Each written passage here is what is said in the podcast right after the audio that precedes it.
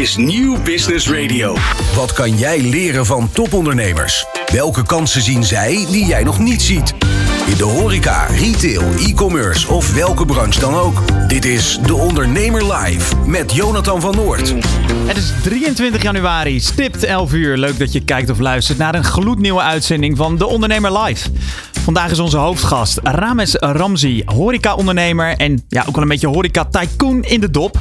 Met hem praten we over zijn familiebedrijf, de Ramzi Group, dat inmiddels bestaat uit 35 horecazaken. Verder te gast is Cor Hospes. Hij komt vertellen over zijn nieuwe boek, dat gaat over liefde in het bedrijfsleven. En we gaan natuurlijk weer pitchen. Een afwisselende aflevering dus van De Ondernemer Live. Wat kan jij leren van topondernemers? Welke kansen zien zij die jij nog niet ziet? In de horeca, retail, e-commerce of welke branche dan ook. Elke ondernemer kent dezelfde uitdagingen. In De Ondernemer Live hoor je echte ondernemersverhalen. Elke dinsdag tussen 11 en 1 schuiven topondernemers en experts aan bij Jonathan van Noord op Nieuw Business Radio. Live meekijken kan via deondernemer.nl. Maar dan nu eerst het nieuws. Afgelopen vrijdag kwam de Kleinbedrijfindex weer uit. De barometer die elk kwartaal wordt gepubliceerd. Ja, en eigenlijk de stand in het kleinbedrijf weergeeft. Uh, daarover praat ik met André Dolsma, commercieel directeur bij Credits. Uh, en uh, zij voeren die Kleinbedrijfindex dus ieder kwartaal uit samen met ONL en de Hogeschool Utrecht. André, welkom. Dankjewel, goedemorgen. Ja, we hebben je al eerder gezien uh, in deze hoedanigheid. Uh, elk uh, kwartaal praten we even bij aan de hand dus van die kleinbedrijfindex. Even voor de kijkers en luisteraars die hier voor het eerst over horen. Wat onderzoeken jullie precies? Ja, wij onderzoeken in, zoals je het al aangeeft, in het kleinbedrijf. Dat zijn echt de, de kleinere ondernemers in Nederland. Onderzoeken we hoe ze ervoor staan. Hè, wat zijn hun huidige verdiensten, economische vooruitzichten, ondernemersvertrouwen en ieder kwartaal hebben we een specifiek thema waar we, wat, waar we op gaan doorvragen. Dus echt een beeld van die kleine ondernemers. En het gros heeft 0 tot 5 medewerkers in de doelgroep. Ja, en dit is de, de twaalfde editie dus van die KB-index. Uh, Waar lag de focus dit keer op? Nou, naast de standaard dingen die we uitvragen, hè, zoals ondernemersvertrouwen, continuïteit, hebben we echt doorgevraagd naar wat gebeurt er nou bij ziekte of arbeidsongeschiktheid bij een ondernemer in dit segment. En dat was het thema voor deze keer. Um, en dan krijg je goed beeld op. Als een ondernemer uitvalt, hoe lang kan die dan nog door, hè, met, met een buffer, nog door blijven gaan voordat hij in de problemen komt? En als we dan eens even inzoomen op die uitkomsten, André, wat ja. zijn dan de belangrijkste? Nou ja, het is best wel zorgelijk als ik eerlijk ben. Um, je ziet dat um, 52% van de ondernemers een buffer hebben tot maximaal drie maanden. Dus stel je wordt ernstig ziek, arbeidsongeschikt, uh, uh, dan heb je na drie maanden gewoon al een probleem. En een heel groot deel van de ondernemers is daar ook niet of nauwelijks voor verzekerd. Dus dat is best wel een kwetsbaarheid waar we, dat we geconstateerd hebben. En wat is de reden daarachter, denk je, dat die buffers zo laag zijn, dat er geen verzekeringen zijn afgesloten? Ja, ik denk dat het meer tweeledig is. Uh, zeker als je kijkt naar verzekeringen en arbeidsongeschiktheid, hikken mensen wel tegen de premies aan. Hangt een beetje van je beroep af, maar dat zijn best wel forse bedragen. Waarom moet ik dan denken? Wel wat alternatieven voor, hè, zoals schenkeringen, broodfondsen en dat soort zaken. Ik denk dat dat een issue is. Um, ja, en heel vaak wordt er ook gewoon niet genoeg bij stilgestaan. Ja, en dan is het vaak te laat, hè? Als je dan dus ja. uh, arbeidsongeschikt raakt. Ja, dan is het vaak te laat. Dus het is een stukje onbekendheid en ook wel het, uh, uh, een beetje aversie tegen die premies die er zijn. Ja, tegelijkertijd als je een onderneming bent gestart en je bent ondernemer, zijn dit wel risico's waar je uh, naar onze mening echt wel rekening mee moet houden. Iemand in loondienst is goed verzekerd en goed beschermd, maar zo gauw je ondernemer wordt, ja, dan moet je het zelf regelen. Maar ja, André, dan proef ik toch wel een beetje, hè? dan aversie tegen een verzekering. Uh, dan moet je een spaarpotje opbouwen. Waarom wordt dat niet gedaan? Ja, dat wordt wel gedaan in een beperkte mate, maar dat is wel iets makkelijker gezegd als gedaan natuurlijk. In, zeker in de huidige tijd, in de huidige conjunctuur. We zien gelukkig wel wat verbetering, ook weer in deze index. Hè. Ondernemersvertrouwen neemt iets toe. Um, inkomenspositie neemt wel iets toe. Maar er zijn nog steeds heel veel ondernemers die op of onder het minimumloon verdienen. En om dan wat apart te zetten voor dit soort risico's, dat is bijna niet te doen. En kunnen we ook nog even wat uh, specifieker qua sector bekijken? Waar gaat het goed, waar gaat het niet goed? Nou, waar het echt goed gaat zijn uh, zakelijke dienstverlening bijvoorbeeld, technische beroepen, dat soort zaken. Ja, de zorgensectoren, dat zal je niet verbazen, is detailhandel, horeca. Daar zien we echt wel uh, significant lagere cijfers dan, uh, dan bijvoorbeeld zakelijke dienstverlening, wat ik net, uh, wat ik net zei. Ja. En zou je dat eens wat beeldender kunnen maken? Aan wat voor soort zaken moeten wij dan denken in de detailhandel en in de horeca? Nou ja, kijk, dan ga maar even die kledingzaak voor de bril nemen, die misschien een aantal jaren bestaat. Laat die eens vijf jaar bestaan. Die corona achter de rug heeft, heel veel heeft moeten inleveren op zijn buffers, zijn of haar buffers. En eigenlijk nu gevraagd wordt, hoe staat het met jouw buffer als je ziek wordt? Ja, dan verbaast mij deze uitkomst eerlijk gezegd ook niet.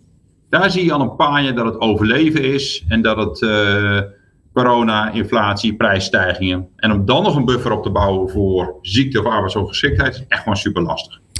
Maar lastig, is dit ook niet een soort uh, Russische roulette? Dat het gewoon afwachten is totdat er wat gebeurt en dan uh, ja, zijn de rapen gaar? Ja, kijk, voor sommigen is dat misschien wel zo. Aan de andere kant, uh, het is ook een stukje beurswording. En dat proberen wij ook te doen, ook richting de overheid, hè, richting stakeholders hieromheen, brancheorganisaties, overheid, van let op. We hebben 2,3, 2,4 miljoen ondernemers in Nederland. En als je deze getallen daarop loslaat, dan heeft een miljoen gewoon een hele kwetsbare positie. En dan kunnen we wel zelfstandige aftrek verder gaan verlagen, fiscaal gaan demotiveren om te gaan ondernemen. Maar dat maakt de problematiek alleen nog maar groter. Um, dus, dus ik denk dat het daar heel erg in zit. Bewustwording met de ondernemer zelf. Wat kan ik wel doen? En misschien moet je nog wel kritisch kijken naar je eigen verdienmodel. Hè? Is die prijs wat jij vraagt aan jouw klant dan wel genoeg om überhaupt te kunnen reserveren en, en een buffer op te bouwen? Dus het vergt ook wel kritisch uh, naar jezelf kijken als ondernemer, denk ik. André, in de vorige edities kwamen er uh, uh, ja, ook wel verontrustende cijfers naar buiten. Ik ben even in ons archief gedoken. Twee jaar geleden was één op de drie bedrijven technisch failliet. Een jaar geleden kon de helft van de kleine ondernemers eigenlijk niet rondkomen. Hoe is het daarmee nu gesteld? Ja, dat verbetert wel iets. Klopt wat jij zegt. Nu is het uh, 47% van de ondernemers verdient lager dan het minimumloon. en nog steeds 28% onder bijstandsniveau.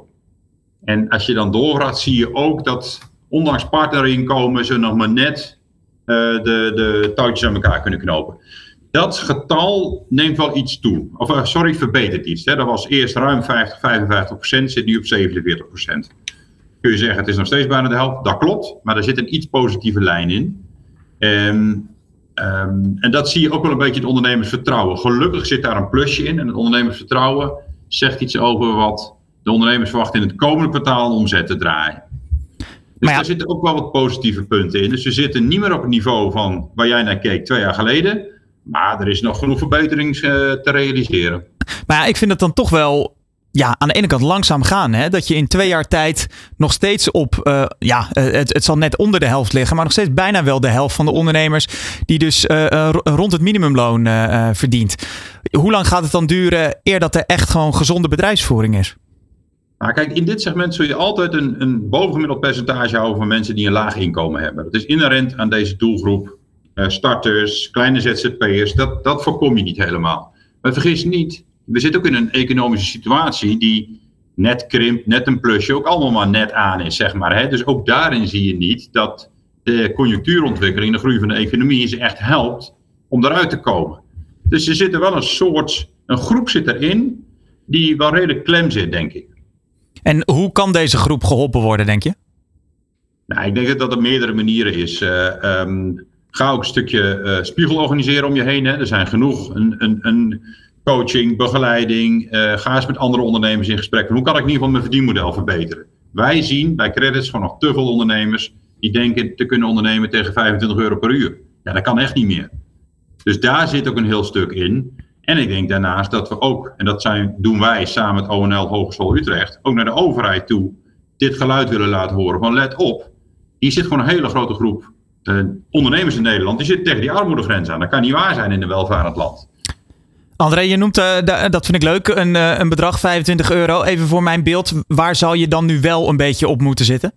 Nou ja, kijk, stel je bent, je bent uh, schilder, ik noem maar even een voorbeeld, of loodgieter. En je gaat dan doortellen uh, wat zijn je kosten en wat heb je nodig om een normaal ondernemersinkomen. En dan ga je gewoon naar de 40, 50 euro per uur. Daar moet je minstens op zitten. Ja, wil je een beetje en ook een buffertje kunnen opbouwen voor waar we het net over hadden. Hè? Als je ziek wordt, moet je die kant gewoon op, absoluut. En waar zit dan de angst, denk je, bij die groep om dat dan toch niet te doen? Veel is men toch bang om de prijs te vragen aan de klant. Relaties. Ik heb veel klanten en die. Uh, dat, dat, het, als je te laag begint, is het heel moeilijk om eruit te komen. Dus daar zit het angst voor de reactie van de klant. Um, dus daar zit het in. En waar het ook in zit, gewoon niet goed kunnen doorrekenen. Of zelf niet goed doorrekenen, laat ik het zo zeggen. Ja, en dus al die verborgen kosten die je eigenlijk wel maakt, niet zien. Precies. Of niet willen Ja. zien misschien ook wel. Ja, nou ja, misschien ook wel niet willen zien. Ja, eens. eens. Maar toch zie jij wel wat, wat plusjes. Waar eh, zie je die vooral? Nou ja, wat ik net zei, hè, wij vragen natuurlijk het vertrouwen uit de ondernemer. Wat verwacht je in de komende kwartaal? Daar zit een plusje in. We zien eh, het percentage ondernemers dat in ieder geval meer verdient dan het eh, minimumloon stijgt met eh 5% ten opzichte van het vorige kwartaal. Dus daar zit een plusje in. Ehm, als je gewoon überhaupt kijkt naar een aantal sectoren, ondernemers met personeel, zakelijke dienstverlening, die gaan echt wel een heel stuk beter als eh één à twee jaar geleden. Maar we hebben gewoon wel met een paar eh, eh, zorgelijke brandjes te maken. Wat ik al zei, detailhandel, horeca. Die het gewoon echt wel zwaar hebben. En dat, dat lees je op heel veel, en dat hoor je bij heel veel onderzoeken. Eh, en dat gaat nog wel een tijdje duren voordat die er bovenop zijn, denk ik. André, als we dan toch, we sta- we staan aan het begin van het jaar, als we dan vooruitkijken, wat moet er gebeuren om eigenlijk al die groepen in de plus te krijgen? Nou, wat belangrijk is dat die consument blijft besteden. Dus die koopkracht lijkt nu wat gerepareerd met de loonstijgingen. Moeten we ook niet te ver doorstijgen, want dan krijgt die werkgever, dus de ondernemer, daar weer last van. Dus die koopkracht stijgt. Gelukkig zien we de inflatie dalen. En wordt er zelfs gesproken bij het ECB mogelijke renteverlagingen na de zomer. Dat zijn wel allemaal kleine, of kleine of grote effecten die het ondernemersvertrouwen stimuleren. En ook de consument stimuleren te blijven besteden. Dus als de BV Nederland moeten we stimuleren dat die consument blijft uitgeven. Dat er een bepaalde groei is. Maar uiteindelijk deze sector, dat kleine bedrijf ook kan meeliften. Ja, dus meer besteden. Ik kijk mezelf even als consument aan eh, en dan het liefst bij de kleine ondernemer. Ja, dat zeker. Dat zeker. Dus gewoon niet meer naar die grote, eh, die grote winkels in de winkelstraat gaan, de, de, de multinationals. Gewoon naar de ondernemer bij jou op de hoek. Nou, we nemen het mee voor dit jaar. Dankjewel, André Dolsma van Credits. Dit is De Ondernemer Live op Nieuw Business Radio met Jonathan van Noord. Hij is pas 30 jaar, maar nu al de CEO van een horecagroep met meer dan 30 zaken. We hebben het over Rames Ramzi. Ja, roepnaam ook wel, Ramzi. Pronkstuk uit zijn imperium is de pas geopende Ventuno Sky Lounge. Een on-Nederlands luxe restaurant op de 21ste verdieping van het Ruby Emma Hotel in Amsterdam. Ja, wie is deze ondernemer die een ongetemde ambitie lijkt te hebben? En waar eindigt, waar eindigt deze expansiedrang? Daarover gaan we het hebben met de man himself, eh, Rames Ramzi. Welkom. Dankjewel, Jonathan. Ja, wat een introductie dit, hè? Ja, zeker. Leuk om zo geïntroduceerd te worden. Eh, ja, 30 jaar en Ja, CEO inmiddels van... 31. 31. Sinds Drie dagen terug. Zie, heb ik toch mijn huiswerk niet goed gedaan. Nou, Ja. bij deze, van harte gefeliciteerd. 31. Ehm, ja, wel eh, eh, 35 zaken Ja, uit het hoofd. Groep, de Ja. groep heeft 35 zaken, inderdaad. En jij bent CEO daarvan, van die, eh eh, van die Ramsey Group. Ja. Eh, even voor de mensen die ja, jou en weten eh, ja, die, die niet weten. Vertel het eens even. Ja, de Ramsey Groep is een familiebedrijf. Dat is inmiddels nu al 31 jaar geleden door mijn vader eh, opgericht. Ehm, inmiddels is, eh, bestaat het uit 35 horecazaken, hotels, restaurants, cafés in Amsterdam. Ook hebben we vastgoed wat we verhuren. Oh, zo- Zo'n 30 panden inmiddels die we verhuren. Horecazaken? Ook, maar ook residentieel vastgoed. Eh, en investeren we in tech startups, voor bijvoorbeeld software development voor toepassingen die in de horeca eh, nodig zijn of die onze problematiek in onze branche oplossen.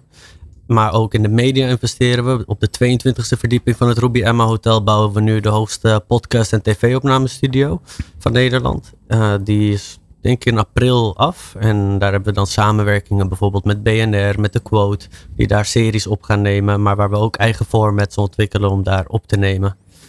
Ja, Dus het gaat eigenlijk veel verder dan eh, eh, ja. een restaurant of een hotel. Het, Ja. eh, het begint toch aardig op een imperium te lijken, als we het zo, als het zo zeggen. Nou, de horeca zien we meer als een, ehm, als een product waarbij we kun, investeringen kunnen gaan doen in andere branches. Dus niet alleen, het is niet alleen ons doel om meer restaurants te openen en in de horeca groter te worden, maar ook om in andere branches, zoals dus de tech en de media en het vastgoed, door te blijven groeien. En de horeca helpt ons daarbij.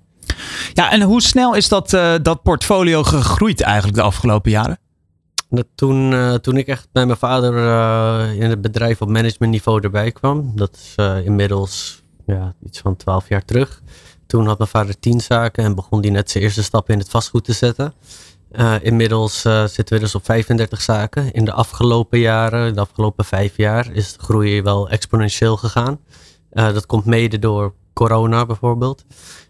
waar voor anderen, waar anderen eigenlijk ehm, de kat uit de boom keken, zagen wij kansen om juist te groeien.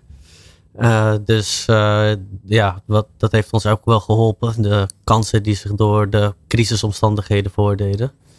Um, vastgoed is eigenlijk iets waar we dus altijd ongoing wel mee bezig zijn geweest. Uh, ook daar waren er een tijdje terug meer goede opportunities, bijvoorbeeld residentieel. Dat ligt nu ook een beetje op zijn gat. En dan er zijn wat regeltjes veranderd, hè? Dat maakt het wat lastiger. Precies, dus dat maakt het wat minder interessant om daarin te investeren. Aan de andere kant is het wel interessant om in horeca vastgoed te investeren. Ook vooral omdat wij zelf kunnen exploiteren. Uh, we investeren niet alleen in horeca vastgoed in Amsterdam, dat doen we ook uh, in andere plekken in Nederland. daar verhuren we het dan. Dus exploitaties doen wij echt alleen zelf in Amsterdam op dit moment. Is dat ook omdat je dan toch beter de controle kan houden? Dat je even langs kan gaan en even een oog in het cel kan houden? Ook dat. En in, binnen onze strategie hebben we het zo geformuleerd dat we alleen grote steden uh, gevestigd willen zijn. En eigenlijk hoofdsteden van uh, landen, dus ook bijvoorbeeld andere Europese landen. Uh, uiteindelijk is het de bedoeling dat we ook met de horecatak internationaal gaan. de komende twee jaar willen we de focus houden op Amsterdam. We zien daar nog heel veel kansen om te groeien. Um, het is nu door de crisisomstandigheden, ja, ik noem het maar crisisomstandigheden, want zo ervaar ik het eigenlijk uh, de afgelopen jaren. Dus uh, uh, daardoor is het eigenlijk voor ons mogelijk om zaken over te nemen voor een veel lagere prijs dan bijvoorbeeld voor 2020. dus dat geeft ons een opportunity om snel gezond te blijven groeien. Daarover gaan we het straks uh, ja. gaan we dieper over hebben. Over die, uh, die groei en die groeistrategie uh, van jullie bedrijf. Dan wil ik het toch nog eerst even in de geschiedenis duiken. Want jouw vader is dit allemaal begonnen. Het is echt ja. een familiebedrijf. Zus ook, ja. zag ik door, ehm, op de website staan. Kan je ons even meenemen in nou ja, 31 jaar tijd? Je vader is begonnen. Ja, mijn vader die is in 1989 met mijn moeder vanuit Egypte hier naartoe gekomen, naar Nederland. Mijn vader die was eigenlijk uh, een accountant. Hij is in Egypte, in Cairo, aan uh, de Universiteit van Cairo afgestudeerd als accountant. Vervolgens in Nederland heeft hij nog een keer accountancy in het Nederlands gestudeerd. En hij is ook echt een wizard met cijfers. Dus uh, dingen die, die wij met de rekenmachine moeten berekenen, die doet hij uit zijn hoofd. Um, daarom vind ik het ook fijn dat hij altijd nog mee blijft kijken in de financiële administratie. Maar terug naar de geschiedenis. Hij is toen begonnen met één zaak op de Amstelstraat in Amsterdam een uh, snackbar. Nou, hij vertelde mij dat dat uh, de tijd was die uh, qua ondernemen die hij het minst leuk vond in zijn carrière eigenlijk. Stond hij ook echt zelf achter de frituur? Zeven dagen per week stond hij in de zaak. Alles te doen van administratie, zelf de zaak draaien. Hij wilde zoveel mogelijk besparen, geen personeel aannemen om zoveel mogelijk te sparen om volgende stap te kunnen zetten. En dat was dan een uh, zaak overnemen in de Nieuwe Dijk in Amsterdam. Op dat moment was de Nieuwe Dijk nog een no-go area. Uh, zo had je verschillende no-go areas in het centrum waar veel criminaliteit uh, plaatsvond. En uh, mijn vader die was een van de mensen die zijn uh, nek uitstak en uh, daar een zaak opende. Hij nam toen een slecht lopend café over en dat toverde hij dan om naar een van zijn formules. In, dat, in dit geval was het een Italiaans restaurant. Um, hij vertelde mij dat hij toen zijn geld, zijn investering in zes maanden tijd had terugverdiend. In de gulden tijd nog natuurlijk. Uh, en vervolgens werd dat zijn verdienmodel, dat werd zijn businessmodel om slecht lopende bedrijven in het centrum over te nemen. Cafés om te overen naar restaurants. Uh, en dan voornamelijk twee concepten die gericht, zijn, gericht waren op toeristen. Uh, dus Italiaanse restaurants en steakhouses. Want dat eet eigenlijk iedereen altijd? Ja, dat is uh, een beetje de comfort food. Als toeristen dan naar Amsterdam komen, maar eigenlijk overal op de wereld zie je wel een beetje dat toeristen zoeken naar wat ze kennen. En uh, ja, pizzeria's, de Italiaanse restaurants en steakhouses. Iedereen weet wel wat je kan verwachten als je daar naartoe gaat. Dus prijs-kwaliteit ratio is gewoon goed. Um, en het is echt ook gericht op die doelgroep die daar het meest uh, gevestigd is in het centrum. Dus ja, daardoor heeft hij zo'n succes kunnen maken en in relatief korte tijd tien vestigingen kunnen openen in het centrum. Ja. En toen kwam jij in het bedrijf. Vertel eens, was dat uh, vanaf jongs af aan al duidelijk? Ja, voor mij, um, ik wist al van jongs af aan wel dat ik wilde gaan ondernemen. En ik zag dat mijn vader heel succesvol was. Hij was voor mij altijd al een rolmodel in die zin geweest. En um, ik, was niet per se mijn droom in de horeca te gaan ondernemen. Zoals het ook niet per se mijn vaders droom was om in de horeca te gaan ondernemen. Uh, maar uh, ik zag gewoon dat ik daar veel kans had, kansen had, omdat mijn vader dus al een gevestigde naam, gerespecteerde uh, partij had gevormd in de horeca in Amsterdam. En uh, ja, voor mij was dat dus een logische stap om hem verder te ondersteunen in zijn bedrijf en mee te groeien daarin. Dus de eerste keer dat ik in zijn bedrijf heb gewerkt, dat was op de Nieuwe Dijk uh, in een van zijn steakhouses. was ik elf jaar oud. Dat heb ik een hele zomer eerst aan de afwas gestaan. En toen daarna, dat beviel me zo, uh, dat die ervaring met mensen werken, met mensen die een stuk ouder zijn dan mij, maar ook verschillende culturen en uh, interacties met toeristen, et cetera, dat ik dat elke zomer wilde gaan doen. En op een gegeven moment had ik alle facetten wel gehad in, het, in een horecabedrijfje, om het zo maar te zeggen. Uh, en ik schreef ook altijd mijn vaders brieven, dus hij dicteerde dan wat ik moest schrijven. dus bijvoorbeeld zijn brieven naar advocaten, verhuurders, leveranciers, van alles en nog wat. En zo kreeg je eigenlijk op jonge leeftijd al ja, redelijk mee hoe het, uh, mee, ja, hoe het spelletje gaat. Juist, mijn vader die kan heel goed Nederlands spreken, lezen en schrijven gaat wat langzamer. Dus toen had hij bedacht dat hij me naar een cursus blindtype stuurde. Hoe oud was je toen? ik, elf of twaalf ook, ja. Ja, dus uh, toen had ik een uh, cursus uh, blindtypen gedaan, om, zodat ik zijn brieven sneller kon typen. ja, en hij dicteerde dan wat er geschreven moest worden. En stap voor stap begon ik ook meer na te denken van, oh, waarom is dat dan zo? En dan, toen hij zag dat ik daar veel interesse in had, gaf hij er steeds tekst en uitleg bij. En zo ontwikkelde ik ook de business, ja, de business insights, om het zo maar te zeggen. Ik heb ook het idee dat jullie elkaar goed aanvullen, wat dat betreft. Ja, zeker. Dus, uh, tegenwoordig worden we ook wel uh, gaspedaal en rempedaal genoemd. maar, Laat me raden, dan ben jij het gaspedaal. ja, je kan het even, je kan het zelf invullen, maar ja, zo wordt er een beetje wel naar gekeken inderdaad. Maar we vullen elkaar inderdaad goed aan, want het is wel een balans. Uh, dus mijn vader die heeft heel erg oog voor detail, ook financieel gezien. En kan me heel goed coachen van dit is op dit moment een goede stap om te zetten of niet. En bijvoorbeeld in het begin van de coronatijd toen eigenlijk de eerste coronacase in Nederland kwam, vertelde mijn vader me al dat het nog een staartje ging krijgen. En dat ik dus qua overnames een ander verdienmodel moest hanteren en berekenen. En daar had hij groot gelijk in uiteindelijk. Want wat was jouw idee en waar heeft hij je op geattendeerd bijvoorbeeld? Nou, ik was toen eigenlijk uh, begin 2020 eigenlijk bezig ook met een overname die best prijzig was. Um, wat voor laten we zeggen 2019 nog een geoorloofde prijs was voor een overname, maar eigenlijk na de lockdown uh, niet meer. En toen ben ik er niet mee verder gegaan op aanraden van mijn vader om eerst even te wachten en te kijken wat er nou gaat gebeuren. Dat was nog voor de eerste lockdown. Zo. En dat had, achteraf heel veel geld kunnen kosten, denk ik, als je het zo hoort. Ja, dus uh, uiteindelijk heb ik in, voor hetzelfde geld drie zaken kunnen overnemen in dezelfde periode en ook eigenlijk in dezelfde straat. Kijk, ja. Nou, dat, is, uh, dat is mooi advies. Um, ik ben ook wel benieuwd. Jouw vader is een stuk minder actief in de media dan jij. Uh, sinds je aan het roer staat, ja, ben je best wel op de voorgrond. Je, je laat zien waar, waar de uh, Ramsey Group voor staat. Ja. Hoe komt dat, dat verschil? Uh, mijn vader die zat natuurlijk ook in een ander hoofdstuk van zijn carrière. Dus uh, hij is eigenlijk nu juist wat rustiger aan aan het doen. Um, en dat is ook een beetje, dat sluit ook wat meer aan op zijn karakter. Hij is heel erg um, ja, op de achtergrond, om het zo maar te zeggen. En voor mij was het belangrijk om de groeidoelen te kunnen behalen. Dus wat in de strategie past. Dat we mensen ook weten waar wij voor staan, wat we doen. Uh, dat opent toch bepaalde deuren. Dus alles. Zoals? Um, ja, het is toch bijvoorbeeld als je met iemand zaken wil gaan doen, maakt het een stuk makkelijker als hij al weet wat je doet. Als hij uh, kan teruglezen online of terugluisteren waar je allemaal mee bezighoudt, waar je als bedrijf voor staat, wat ervoor zorgt dat je een gezond bedrijf bent. En uh, dat je bijvoorbeeld in ons geval probeer ik ook duidelijk te maken dat wij als organisatie onze verantwoordelijkheden nemen naar de omgeving en alle stakeholders waar wij mee te maken hebben. En ik denk dat dat voor partijen waar wij zaken mee willen doen ook wel belangrijk is. Want uh, we zoeken altijd naar gelijkgestemden om zaken mee te doen. En iedereen zoekt uiteindelijk naar een partij die aansluit op zijn normen en waarden en visie en missie om zaken mee te doen. En dit helpt dan om uh, die naamsbekendheid en waar we voor staan breder aan te kondigen. En op die manier opent het dan deuren voor ons. Nooit narigheid mee gehad? Dat je als nou ja, succesvolle zakenman uh, in de media bekend staat?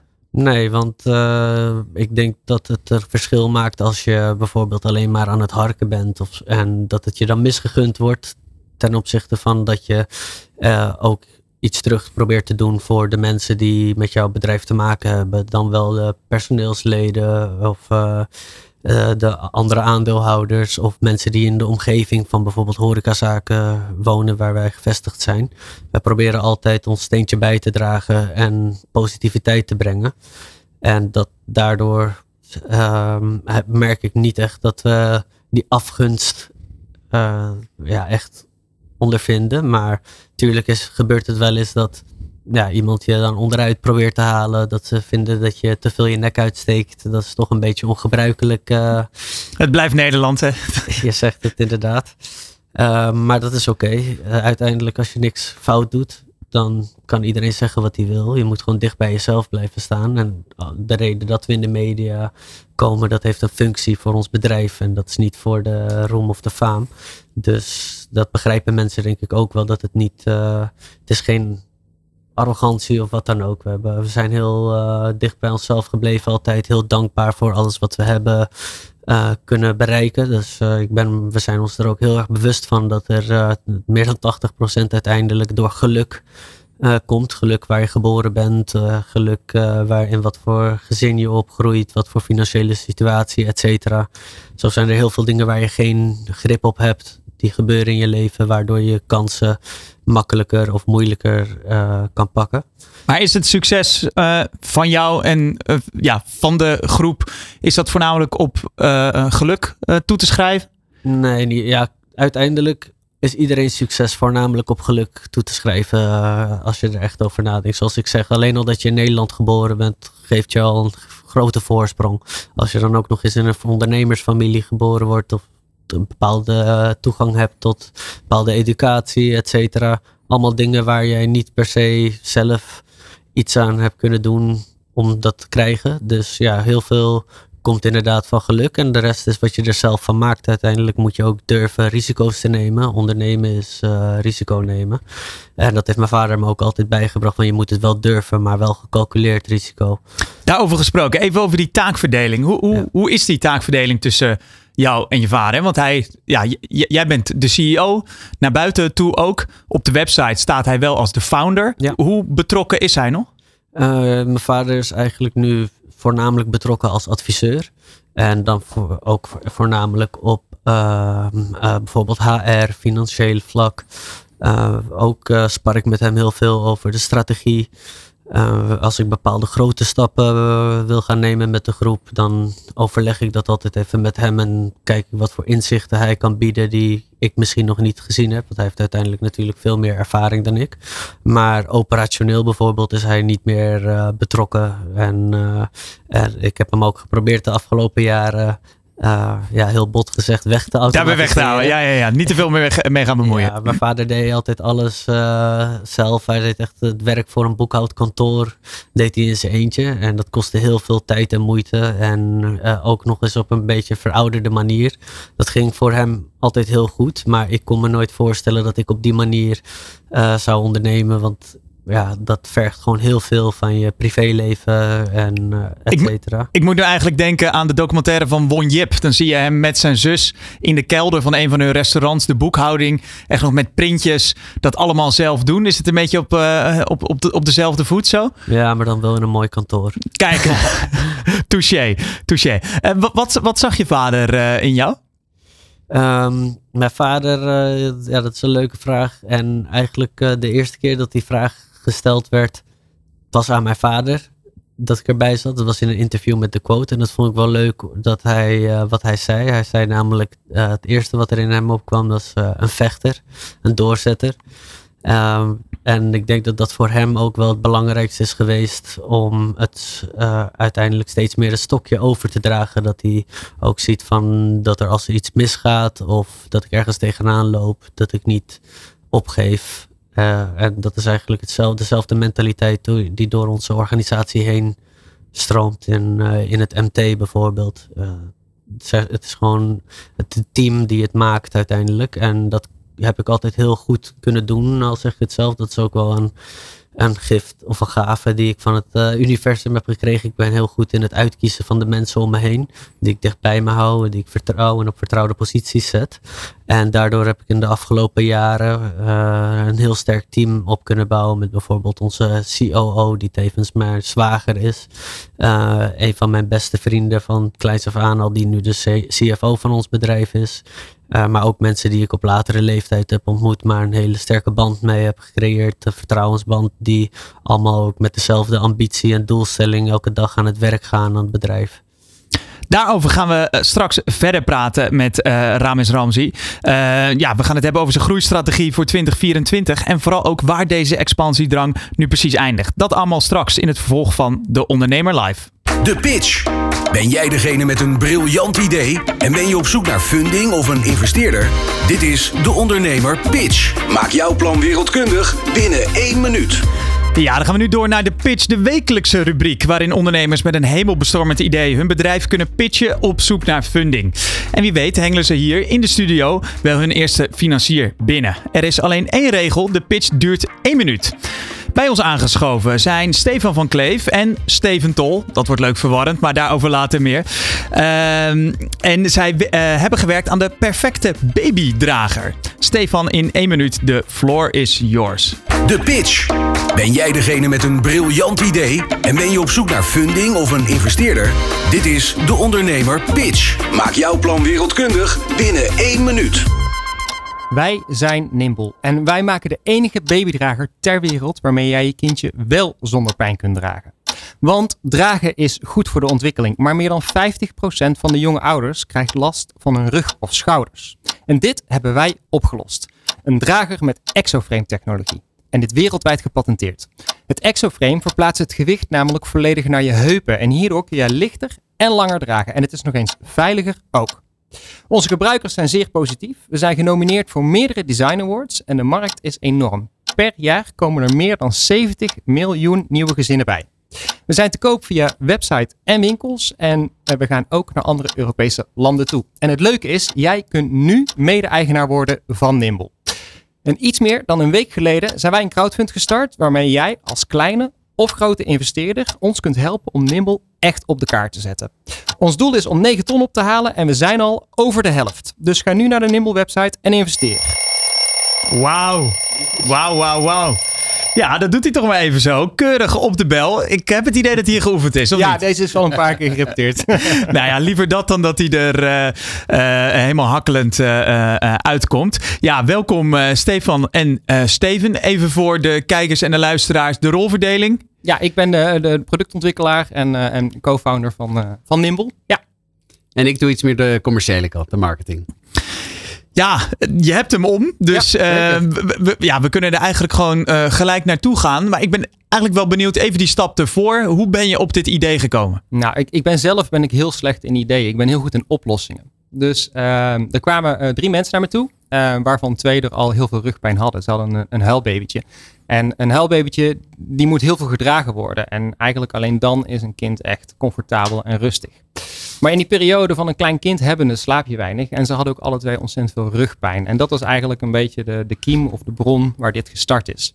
Um, zij vroegen zich af, waarom kunnen we niet gewoon een babydrager ontwikkelen waarmee je gewoon echt veel langer comfortabel je kind kunt dragen. Nou, zij kwamen naar mij toe. Ze zijn allemaal gewoon echt goede ondernemers. Hebben andere uh, bezonjes en, en hobby's. Um, en zijn ook geen productontwikkelaar. Dat ben ik wel. Dus die uh, uitdaging die nam ik graag aan om vier jaar geleden ondertussen om een product te gaan ontwikkelen wat dit probleem op zou lossen. Maar goed, dan uh, weet je dat het er een probleem is. Ja. Dan heb je de oplossing ook wel in je hoofd. Maar hoe ga je dan te werk? Ja, ja de, de, de, de oplossing, het is een soort vage stip op de horizon. Als ja, hoe moeilijk kan het zijn? En het, het scenario is simpel. Een kindje voor je houden en als je een soort zak daaromheen doet en je hangt er twee luchtballonnen aan. Nou, dat zou soort van het ideale scenario zijn. Dan loop je alleen over straat met twee van die grote zeppelins boven je. Dus nou, dat is dan weer niet zo handig. Dus, maar eigenlijk vanuit die visie zijn we wel gaan werken. Hoe kun je dat scenario nou zo goed mogelijk nabouwen? En uh, nou, een, een, een vrienden ondernemers die uh, hebben een heel mooi bedrijf in exoframe technologie. Of zij maken exoskeletten voor de industrie. Uh, dat moet je even uitleggen, ja. exo. Ja, dat zijn structuren die buiten het lichaam geplaatst zijn, waardoor je lichaam ontlast is. En nou, bijvoorbeeld wat zij doen is helpen mensen die bijvoorbeeld heel veel dozen moeten verplaatsen, moeten constant bukken en staan en hun rug wordt zwaar belast. Nou, zij maken een structuur van buiten je lichaam die dat dan mede ondersteunt door middel van veren en, en, en, en stijvere constructies. Nou, ook in het leger als je met een zware rugzak moet lopen. Dus dit soort toepassingen waren wel bekend, maar echt in, in professionele toepassingen. En eigenlijk hebben we dat idee, hebben we gekeken hoe kunnen we dat nu naar een consumentenproduct toebrengen. Uh, en gewoon ja, mensen zoals uh, jij en ik en iedereen om ons heen op straat gewoon echt kunnen helpen. Het doet me een beetje denken aan wat je zegt. Hè? Uh, hij, hij, zit vooral op je heupen. Een, een goede backpack, die hoort toch ook zo te zitten? Nou, 100%. Precies. Nou, eigenlijk is het ook niet moeilijker dan dat. Kom je dan na een jaar achter, dan denk je, oh ja, er is op zich al iets wel wat daarop lijkt. Maar op een of andere manier heeft niemand die vertaling naar de voorkant gemaakt. En de reden is dat als je een backpack omdraait met die stalen constructie, kun je niet meer bukken. Dan stop je altijd je hoofd zeg maar, tegen het hoofd van je kind aan. Dat is niet fijn. Dus daar zat eigenlijk voor ons ook heel lang de puzzel. Hoe kunnen we iets maken dat toch die structuur biedt, maar dat je nog je volledige bewegingsvrijheid hebt. Dus dat je een speentje op de grond kunt pakken, de trap op kunt lopen, uh, nou ja, in, in, naar je auto kunt wandelen, et cetera. En even voor mijn tijdsbeeld, uh, van idee tot nou ja, eerste prototype of misschien zelfs wel eerste product op de markt. Hoeveel jaar zat daartussen? We hebben totaal zijn we nu uh, bijna vier jaar onderweg. Waarvan de eerste anderhalf jaar heel erg in de breedte zoekende naar een oplossing. En toen hadden we eigenlijk het punt waarop we merkten van hey, consumenten gaan dit wel accepteren, deze oplossing. Het werkt en het is patenteerbaar. En dat was voor ons ook wel super belangrijk dat we iets hadden wat we gewoon uh, konden beschermen. Ja. Steven, even naar jou toe. Wat zijn de ja, concurrenten, de, de andere uh, draagzak toepassingen. Ja, hier uh, klinkt uh, iemand die geen kinderen heeft. Dus ik zoek even een beetje op wat, ja, wat het werkveld voor jullie is.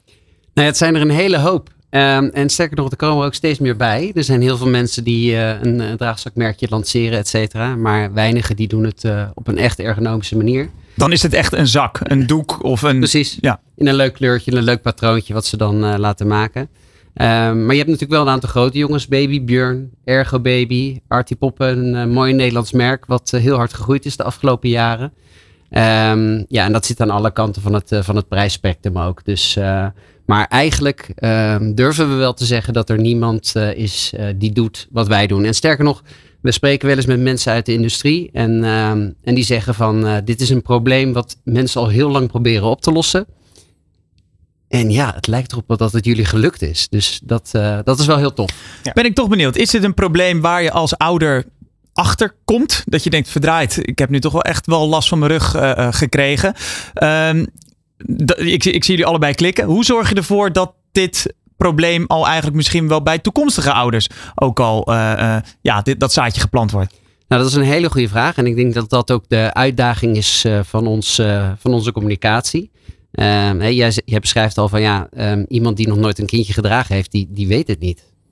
Um, er zijn heel veel ouders overigens die ook voor een tweede of een derde kind nog een nieuw product kopen. Er zijn landen waar meer dan twee draagzakken per gezin gekocht worden. Dus uh, nou, die, uh, die hopen we in ieder geval te overtuigen.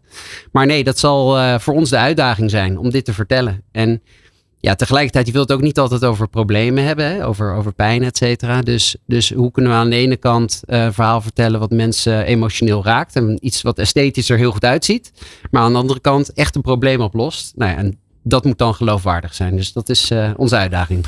Ik hoorde je al zeggen 70 miljoen uh, geboortes per jaar. Was ja, dat nieuwe nou? gezinnen. Ja. Nieuwe gezinnen. Um, hoe groot is deze markt? Nou, de markt is op zich wel aangetoond heel erg groot. Er zijn, nou, de Babybuur en Ergo Baby zijn al genoemd zojuist. Dat zijn echt wereldspelers. En nou, dat zijn serieuze partijen. Uh, het is ook een, een verversmarkt. Hij blijft gewoon natuurlijk, uh, nou ja, laten we vanuit gaan, uh, nog een tijdje bestaan. als kinderen geboren worden. Ehm, dus ja, het, het, het, is potentieel heel erg groot. We zitten wel echt in het premium segment. Um, Over welke prijs hebben we het? 370, 79 euro.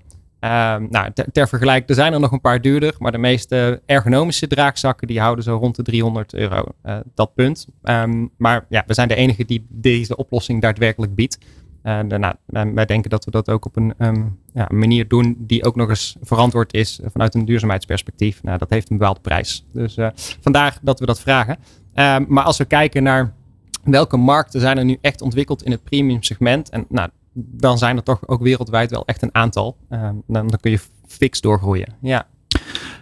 Steven, hoe ziet jullie businessmodel eruit? Ons businessmodel? Ja. Um, nou ja, uh, het businessmodel is eigenlijk vrij simpel. We maken een hele mooie draagstok die we natuurlijk verkopen. Maar uh, onze route, hoe we dat doen, de kanalen die we ervoor gebruiken, is dat we nu ons vooral op uh, onze webwinkel richten. we geloven dat we echt een direct-to-consumer merk kunnen bouwen. Er zijn ook heel veel voorbeelden die dat al doen. maar we geloven ook wel dat retail hier een belangrijke rol in kan spelen. Um, je ziet wel dat het landschap van baby retail de afgelopen jaren een beetje aan het veranderen is. Heel veel partijen worden overgenomen, dus er zijn eigenlijk een paar grote spelers over. En eigenlijk moet je tegenwoordig gewoon de Europese markt als je markt zien. Hè? De webwinkels gaan over grenzen heen, dus daar moet je rekening mee houden. Dus um, focus op de webwinkel die we zelf bouwen, waar we ook echt het verhaal kunnen vertellen aan de consument. Uh, met onze eigen content. Um, dat promoten we natuurlijk via social, et cetera. Uh, en anderzijds via retail. Uh, maar wat heel belangrijk is, is dat juist merkbeleving en uitleg daar op een goede manier gebeurt. Ja, ik wil eigenlijk zeggen, je zou dit eventjes moeten proberen, toch? Net als bij een, ja, een matras wil je er ook even op, op liggen. Is dit ook niet een product uh, wat je moet ervaren? Ja, zeker. Nou, mooie link naar het matras. Uh, die, dat bieden we ook. Mensen mogen het 30 dagen gewoon echt proberen. Uh, en dan aan ons teruggeven. Dus nou ja, als je dan nog niet overtuigd bent, dan, dan gaat het ons, ons niet lukken. Maar dan heb je geen helbaby gehad. Nee, precies. Maar vooralsnog weinig mensen die niet overtuigd zijn. Dus dat gaat de goede kant op. Jullie zitten hier niet alleen maar om te vertellen hoe mooi het product is, maar ook om, uh, om geld op te halen. Uh, je zei het al uh, even dat de, ja, de helft al behaald is. Hoeveel is er nog nodig? Uh, nou, de andere helft. dus uh, nou, ongeveer uh, een, een 400.000 euro is nog wat, wat we op te halen hebben. En ja. waarvoor, of waaraan gaan jullie het geld besteden? Nou, eigenlijk tweeledig. Aan de ene kant het commerciële stuk sterker neerzetten en een stukje voorraadfinanciering. we kunnen nog niet de, de, de, afspraken maken met producenten die heel erg in ons voordeel zijn als klein bedrijfje. Dus we hebben daar gewoon nu echt cash voor nodig. wat een tijdje vast zit, omdat productie nou eenmaal wat langer duurt. Aan de andere kant is het commercieel uitbreiding. Uh, en dat zit dus in sales en marketing. En dat zit een stukje in mensen. Uh, en in campagnes kunnen draaien. Dus uh, daar beide in. Ja. Steven, jij bent meer de, de commerciële man van de twee. Wat kunnen we op dat gebied van jullie dan verwachten als dit geld opgehaald is? Nou, ik denk, um, kijk, we zijn in september zijn we, hebben, is de website live gegaan. En eigenlijk vanaf oktober zijn we een beetje gaan starten met onze uh, PR en onze communicatie. Um, we richten ons echt uh, nou, op de digitale marketing. Dus daar proberen we eigenlijk alle facetten op de juiste manier te doen. Uh, daar krijgen we ook gewoon hulp bij van specialisten die ons helpen om de conversie te optimaliseren, et cetera. Dus de wat meer technische kant.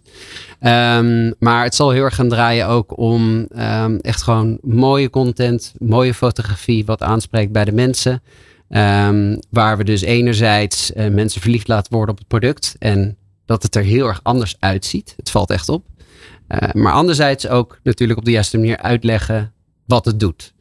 Um, nou, en die balans die gaan wij uh, zoeken de komende tijd. Dus uh, ja, je zal ons heel uh, veel terug gaan zien, hopelijk. Is dit ook nog een product waar je bijvoorbeeld met een influencer mee wil gaan samenwerken? Ja, zeker. Ja, dat is, ja, het is een beetje cliché ondertussen, maar het is echt een product wat zich daar heel erg goed voor leent. Kan je al namen noemen?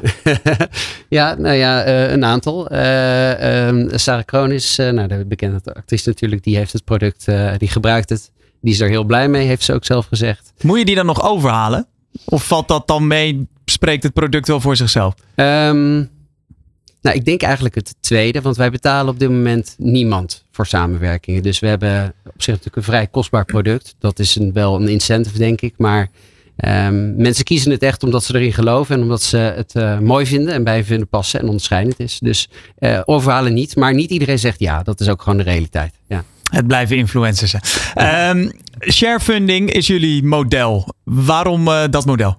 Uh, nou, tweeledig. Uh, de, de, ene kant omdat geld ophalen voor een, een, fysiek product voor consumenten is niet super makkelijk. nou, er is veel in veranderd in dat landschap. Um, nou ja, als je dan ook nog gewoon een, een mooie deal wil maken, dan nou, is het helemaal dun bezaaid.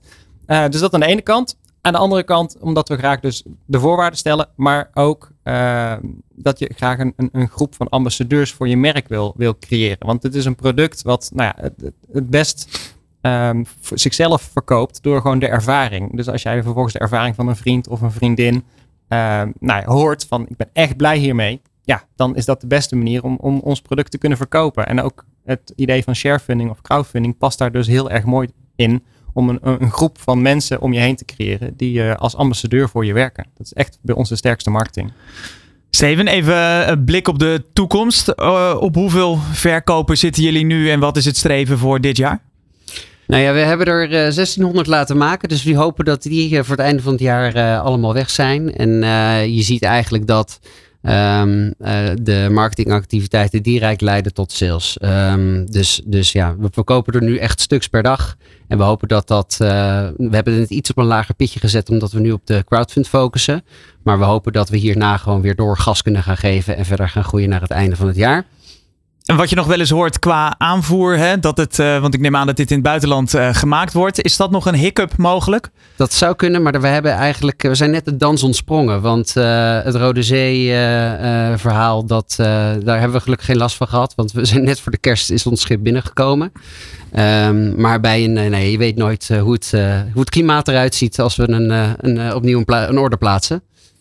Nou ja, dan houden we de, de fingers crossed, Stefan. Tot slot, hoe kunnen potentiële investeerders instappen? Ja, uh, ze kunnen instappen door naar eh, de Nimble website te gaan. En daar vind je ook meer informatie. Kun je ons pitch deck ook downloaden. Als je eenmaal in ons pitch deck zit, kun je daar weer naar een dataroom toe als je nog meer informatie wilt. Dus nou, een, een trapjes daar doorheen. Um, en je kunt je nu in de voorinschrijving kun je, je vast je, je aandelen reserveren. Vol is vol. Uh, en wie het eerst komt, wie het eerst maalt. En dan gaan we 6 februari gaat de iVester campagne live. Dus dat betekent dat vanaf dat moment daadwerkelijk de certificaten gekocht kunnen worden. Uh, en iedereen die in de voorinschrijving al gereserveerd heeft, nou, die uh, heeft natuurlijk gewoon als eerste aanspraak daarop. en vanaf 6 februari kun je dus ook direct naar de iVester pagina toe. Staat genoteerd. Dankjewel Stefan van Kleef en Steven Tol van Nimble. Dankjewel. Je luistert naar De Ondernemer Live. Elke dinsdag live van 11 tot 1 op Nieuw Business Radio. Hoofdgast van vandaag is nog steeds Rames Ramzi. Zijn Ramzi Group bestaat inmiddels uit 35 zaken, maar het einde van deze groei is, als het aan hem althans ligt, nog niet in zicht. Ramzi, een andere ja, horeca-magnaat uit uh, Amsterdam, Won Jip. Spreek je hem wel eens? Uh, niet echt. Ik kom hem wel eens tegen, maar niet echt. Kan je van hem leren, denk je? Zeker. Ik kan van iedereen leren. Ja, ik uh, doe er een beetje op, omdat uh, Won is een van de bloggers bij ons op uh, De Ondernemer. En het is iemand met een ongezouten mening, voornamelijk over de horeca. En ik was eigenlijk wel benieuwd of dat voor jou ook geldt. in zijn laatste blog zegt Won Jip onder andere dat aanwezigheid op de vloer echt essentieel is om de, de, de boog gespannen te houden bij personeel. Geldt dat bij jou in het bedrijf ook? Ja, 100%. En dat is de reden dat we in elk bedrijf wel een compagnon hebben die ook tevens bedrijfsleider is. Want uh, het bedrijf functioneert toch beter als er iemand aanwezig is met een, met een belang bij de performance van het bedrijf. Skin in the game. Zeker. En dat biedt ook groeimogelijkheden aan die personen die dan zo'n bedrijf kunnen runnen, met, uh, die als aandeelhouder participeren. En tegelijkertijd faciliteert dat ook onze gezonde groei. Ja. Uh, Won had het er onder andere over dat zijn eh, werkweek uh, vorig jaar op ongeveer 70 uur per week lag. Zit dat bij jou nog hoger? Nee, dat denk niet hoger. Ik denk misschien vergelijk. Ik, ik uh, hou mijn uren niet bij, maar ik kan me voorstellen dat het vergelijkbaar is. Ja, een ander uh, statistiekje van hem, wat ik een interessante vond, vond, was dat hij zei: ja, als je marge in de horeca onder de 20% ligt, ja, dan kan je echt beter stoppen. Ben je het daarmee eens? Uh, als je het over uh, bruto marge hebt, dan uh, ja, uiteindelijk wij draaien bovengemiddeld hoge EBITDA marges. Dus onze zaken halen in veel gevallen zelfs 30% EBITDA. Dat komt doordat wij aan bepaalde knoppen kunnen draaien door schaalvoordeel. Um, het is inderdaad moeilijker geworden in de horeca. Alles is duurder geworden. vooral sinds de coronacrisis eigenlijk. Uh, de huren zijn heel erg uh, hoog geïndexeerd in de afgelopen jaren. De inkopen zijn uh, veel duurder geworden. Personeelskosten zijn extreem gestegen. Dus het is heel moeilijk om goede winstmarges te blijven behalen. Vooral voor kleinere ondernemers, denk ik. Het vergt gewoon veel meer ondernemerschap en echt op elke aspect blijven focussen. Dus in ons geval uh, kunnen we die marges wel bewaken. Ook mede doordat wij uh, in, de afgelopen, in het afgelopen jaar hebben geïnvesteerd in centralisatie van en in standaardisering van processen en procedures. We hebben bijvoorbeeld een shared service center opgericht waar vandaan we centraal al onze zaken bedienen, waardoor de overhead cost uiteindelijk lager uh, wordt. Ook hebben we geïnvesteerd in een centrale productiekeuken, waardoor we een beetje de druk van de ketel halen in de keukens bijvoorbeeld. Want dat is een van de dingen die uh, de marge sterk beïnvloeden. Dus het tekort aan personeel, waardoor de personeelskosten zo gestegen zijn.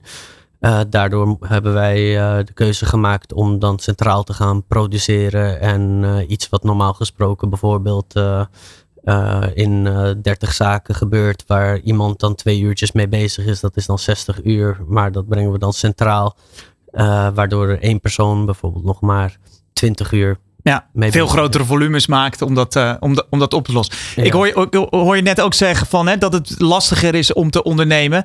Wat mij gelijk te binnen schiet, is er misschien ook niet de laatste jaren ook wel makkelijk over ondernemen en dan met name in de horeca gedacht? Ja, alles uh, was ook wat makkelijker. Dus je hoefde veel minder te letten op bijvoorbeeld marketing, et cetera. En, uh, de zaak zat toch al vol? Juist. Uh, nu heb je wel echt dat onderscheidende vermogen nodig om gasten binnen te trekken. Gasten zijn veel meer op zoek naar een beleving. en zijn veel meer kieskeurig waar ze hun geld uitgeven wat, mij, wat wij merken is dat uh, mensen nog steeds gewoon veel geld uitgeven in de horeca. Je had uh, twee weken terug uh, had je hier ook een podcast waar net na de, of tijdens de horeca waarbij de cijfers in de branche gepresenteerd werden. Ja, met name millennials en Gen Z die, die geven geloof ik drie keer meer uit. 150 euro ja. per jaar uit, terwijl de boomers 450 euro per jaar ja. uitgeven. Ja, dat is een significant verschil. Hè? Juist. En het is dus heel belangrijk dat je weet wel wat jouw target market is en hoe je hen ook kunt bereiken. Dus niet enkel door marketing, maar ook door branding en je product in het algemeen. Uh, dus uh, dat is steeds belangrijker geworden in de horeca. Ook merk je dat um, vroeger het niet zo belangrijk was om, of tenminste, het is altijd wel belangrijk om op alles, op al het geld, op alle geldstromen te letten, maar het liep er wel een beetje uit als water, om het zo maar te zeggen, in, uh, in de horeca. En dat kan nu gewoon niet meer als je wil overleven. Er moet op de kleintjes gelet worden wat dat Zeker. betreft. Uh, een, uh, een laatste quote van, uh, van Won Jip was dat hij zei: ja, de goede locaties in grote steden zoals Amsterdam, ja, die gaan profiteren van leisure en pleasure. Alles wat daarbuiten valt, heeft een uitdaging in bestaanszekerheid. Is dat ook voor jou een reden om voornamelijk dus op Amsterdam te focussen? Ja, dat is ook altijd de strategie van mijn vader geweest. En hij vertelde mij ook altijd dat uh, in de crisistijd, bijvoorbeeld de crisis van 2008 tot 2013, 14, uh, dat uh, horeca in Amsterdam Centrum wel gewoon gestaag door bleef draaien. De omzetten waren misschien wat lager dan normaal, waardoor de winsten ook ietsjes lager waren. Maar je kon nog steeds winst draaien, terwijl zaken buiten het centrum het hoofd niet boven water konden houden. Dus dat is ook een stukje inderdaad bestaanszekerheid, waar we voor kiezen door in Amsterdam en in, voornamelijk in het centrum te ondernemen.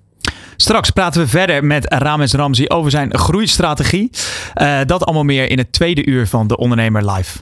Elke dinsdag een andere inspirerende ondernemer te gast tijdens De Ondernemer Live. Van 11 tot 1 live op Nieuw Business Radio.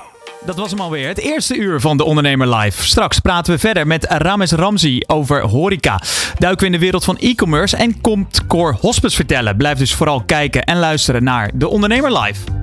Wat kan jij leren van topondernemers? Welke kansen zien zij die jij nog niet ziet? In de horeca, retail, e-commerce of welke branche dan ook. Elke ondernemer kent dezelfde uitdagingen. In de Ondernemer Live hoor je echte ondernemersverhalen. Elke dinsdag tussen 11 en 1 schuiven topondernemers en experts aan bij Jonathan van Noord op Nieuw Business Radio. Live meekijken kan via deondernemer.nl.